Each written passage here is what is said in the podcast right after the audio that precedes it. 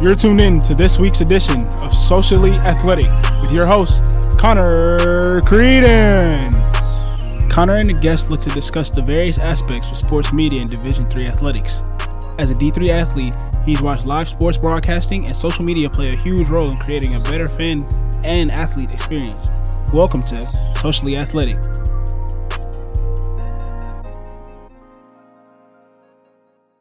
Hello and welcome everyone to the first official, I guess you could call it a pilot episode of Socially Athletic, the sports media podcast. And I am, of course, as introed by my good friend and teammate Chris Doncero, Connor Creedon, your host for this podcast. And I will say right off the bat, I'm very much looking forward to this experience.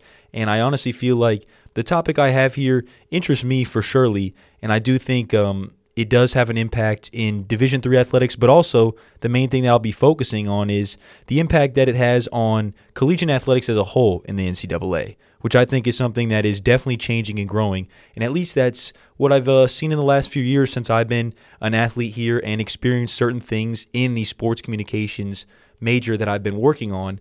It's definitely been an experience that I've seen lots of different things happen. I've had great opportunities to work with professionals in the sports field and see some of these events that are put on live and how things happen behind the scenes, which I think is honestly an underrated part of what sports information directors do at the collegiate level nationwide. But also, if you look at a Division three institution, the budget for sports information and things like that is not necessarily typically you know the most astounding thing and a lot of times these small offices have to work with what they have get creative and do the things that they need to do in order to compete with some of these larger Division One, Division Two, and even larger Division Three institutions that have the capabilities that maybe some others don't. With that being said, my plans for the future with this podcast include talking to various uh, sports information directors that I've made connections with over the course of my time here, as well as student athletes and a special mix of student. At, some of them are student athletes and some of them are students working in the mass communications department. But some students here, including myself, have had a special opportunity to work alongside the sports information directors here at Piedmont University and really get an actual hands on experience of what the in game operations look like from start to finish. And again, we're talking about Division three sports. You might think, oh, a Division three basketball game, how hard could it be? But at the end of the day, the increased quality that I've seen just in the short two to three year period that I've been really keeping my eyes on it it is incredible to see the amount of work that goes on. And for here at Piedmont University, I will say, with a department of three that they have officially working here on staff and an army of student workers who are all ready to help out, learn new things, and experience stuff that maybe they wouldn't get at a larger institution, it really is a great thing to see. So, now, I mean, I'll give you guys a little bit of background on myself personally um, and my involvement with Piedmont as a whole basically in high school I loved doing sports and I really enjoyed basketball mostly. I've I've always loved basketball and in the future it is something that I'd like to maybe cover in a variety of, you know, ways that Mass Comm presents, but regardless, it was uh, basketball was of course my first love as a sport. I really enjoyed everything about the game um, and that includes more than just playing it, of course. But I also ended up doing track during the off season just as a way to continue to stay in shape have some fun. I had done some running in, um, I guess, elementary school, where it was my first introduction to running. And I, I mean, it's something that I did find enjoyable. But at the end of the day, I was just trying to stay fit for track and keep my body busy and also, you know, myself busy because most of the times, personally, just focusing on school is something that kind of gets overwhelming. And it does, sports, of course, as many people may agree, apply uh, or allow for some sort of outlet where you know you can get out and have some fun and do some stuff that takes a lot of the stress away. But regardless, I from that moment on, I I really enjoyed running. I did track, and then of course next season I liked it so much I joined the cross country team and kept doing basketball as well. And overall, I mean that's where my uh, loving for sports kind of developed. And once it came down to, hey, college is right around the corner, I was lucky enough where my track performances had at least caught the eyes of a few schools and I'll be honest, I never really had necessarily a plan of doing any sports in college or really had any idea what I was going to do in college at all. But I did end up being fortunate enough to get a few uh, offers and opportunities, and of course, I settled on Piedmont. Now, naturally, here I am four years later, and I still love every moment of it. from the team aspect to the school aspect. But one of the biggest draws for Piedmont was yes, I knew it was very small, especially when I came on the visit, but at the same time, I looked at that as a blessing in disguise, and honestly, not even in disguise. It is relatively wide open out there to see that. But at the same time, I came here toward this mass communications department and realized, you know, the teachers are going to know my name. I'm going to have relationships with them. I'll be able to ask questions, get involved in whatever ways possible. Um, and that goes the same for the student body as well, where I can have a, I basically have a, you know, a group of friends in every class that we all have the same goals and trying to get some stuff done and make some stuff happen, um, which is of course productive for everybody involved. Uh, the bottom line is, when I came to Piedmont, I wasn't necessarily sure about what I wanted to do coming into it when it comes to a major, and I know Piedmont now is one of the few schools in Georgia that offers a uh, sports communications program. Which, when I saw that, I thought, wow, okay. I mean, I know I can talk about sports and you know, I love sports in general, and I also like talking, if I'm being honest. But um, at the end of the day, I figured, wow, this is a great opportunity where I can come here and continue to do a sport that I really enjoy, as well as have a class experience similar to high school where I feel like I can succeed when I don't have, you know, a million people in a giant auditorium. I have maybe 10 to 15 students in my class with me, and we're all able to kind of lock in, have a relationship with that teacher, as I mentioned before. And that was really what made the difference for me. Now, fast forward a little bit, I'm here, and obviously the running is going very well. I'm in my preliminary mass comm and then just general education classes as well as part of uh, the liberal arts education. And I will say I was genuinely enjoying it. School is always something that, you know, it wasn't my favorite, but I knew if I wanted to really, you know, if I'm being honest, if I wanted to make some big bucks in the future, I knew I had to get a college degree or, you know, it would naturally be a little probably more of a difficult path. So, of course, I'm lucky and fortunate enough to be here, but it was really once I started getting into my major specific sports communications classes where I really said, man, this stuff is awesome because, again, for me, it works perfectly. I get to use various forms of media. I've done radio classes, video classes, and here I am doing a podcast now. But regardless, the experience you get with a lot of this um, hands on activity here at Piedmont is what really sparked my interest even further. Now, one of the best things that I had come out of that interest was the opportunity to be able to work alongside Danielle Percival, who is the head of the sports information office here at Piedmont University, and she does a fantastic job of covering all of the aspects of Piedmont sports here.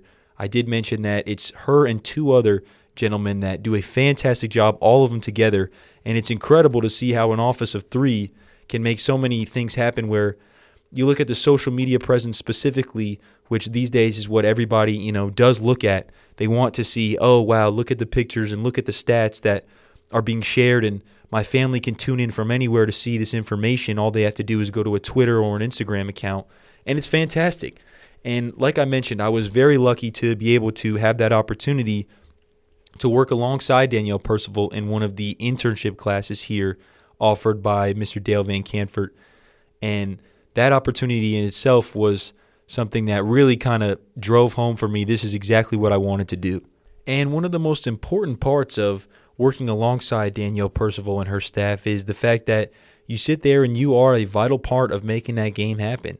And the positions really range from anywhere, like let's say, for example, a, bas- basketball or a volleyball game, where you have the table on the side and there's a staff of workers at that table you could obviously sit there, do the shot clock and things like that. More like, you know, functionality for the game to actually happen. Now, one of the more uh, calling things for me was the fact that there was also an opportunity to be able to help live stream the games itself, and that involves a cameraman, you know, two broadcasters who are live commentating on the game you see. And of course, this is all streamed to YouTube where fans legitimately nationwide or further can tune in if they want to. Now, most of the time, I'm assuming that it is mostly friends, family, you know, stuff like that who are tuning in who maybe can't be at that game. But at the same time, that's a I would hear lots of people on campus who maybe are working in the library and can't make it to that Wednesday night game. They'd be checking out that stream, and it really reached further than I could have honestly ever imagined. The other cool aspect of that is, of course, there's also photography and things of that nature. And one of the coolest things about all of this is that it all goes on social media.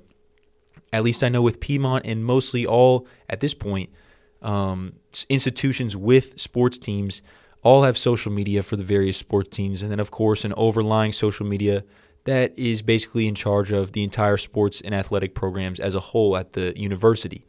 Now for Piedmont, it was really cool because the pictures you'd see yourself with these pictures that you took of those games and they'd be next day posted on social media with a score update and as well as a link to where you can even watch the recorded live stream and catch up on everything you might have missed. And the coolest thing about this, honestly, is the fact that this legitimately solidifies all the effort that you're doing as an athlete, as a student, and of course, as somebody who's there working and trying to improve the um, capabilities of that sports information office. It all really is so relevant to what is going on in the world today. I mean, if I get on Twitter in my own personal account, I my Twitter is legitimately mostly all NBA, collegiate basketball. It's a lot of basketball, I will be honest. But at the same time, every team, every sport is constantly getting updated on social media. All the information flows through social media more than it ever has in today's world. And to see that be able to happen at a Division 3 institution where you honestly look at it and say, "Wow, there are 3 employees in this office, yet all of this amazing stuff is being done." And it honestly competes with that of a Division 1 and Division 2 institutions that most likely have larger sports information offices in a larger budget budget as I mentioned earlier. And that it, it I really did uh, develop a new appreciation for that and it was something that was honestly fascinating because as COVID 19 occurred and things continued to obviously be where fans weren't necessarily able to be at games, attendance was, like I said, pretty much zero. There had to be a way for Piedmont specifically to adjust. And what I noticed was the fact that that's when they went to this live stream capability. Now, the best thing about it is once they got all the things they needed to make that happen, why stop? Which is where it again enhances the entire sports experience for fans at home, but also, I will say, from a personal experience as an athlete as well, because you know that that's all going on. You're getting, you know, your sports are being video recorded and broadcasted to all your loved ones, but at the same time, you're getting that credit and recognition that, I mean, all athletes look for. If they're doing a good job, they want people to know about it. And to be honest, that will happen at any level. I can definitely speak for that here at the Division three level. And especially for me as a track and field athlete, if we don't have a track here at Piedmont, which we don't necessarily do, so we don't host meets, all of our events are off campus in a way where a lot of times maybe a few family members will show up. Um, but it's not like anybody from Piedmont's going to be traveling across different state lines to just come see a track meet all day.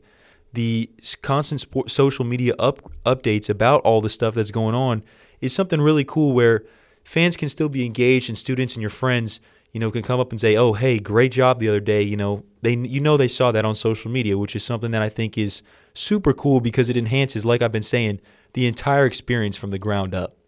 I just mentioned COVID nineteen and how that influenced the live sports broadcasting experience that at least at Piedmont and I'm sure Division 3 schools across the nation were maybe not as up to date with if you compare them to Division 1 which a lot of those events are probably being broadcasted on national television through the research I've done and honestly the experience that I've had just watching from the sidelines and being involved with it as well, like I mentioned earlier, the growth of this live stream sports experience was not necessarily as intense in the way that it could be built as you might think. When I first realized, oh wow, Piedmont is live streaming the events and the games, I mean, it kind of sounds like that'd be a giant ordeal.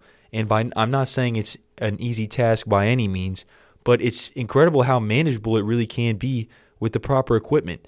When I was working with Danielle Percival in that department, a lot of times I would come up there, and I'm sure some of you Piedmont listeners know Brett Loftus, who is at this point, I mean, he's pretty famous around here at Piedmont.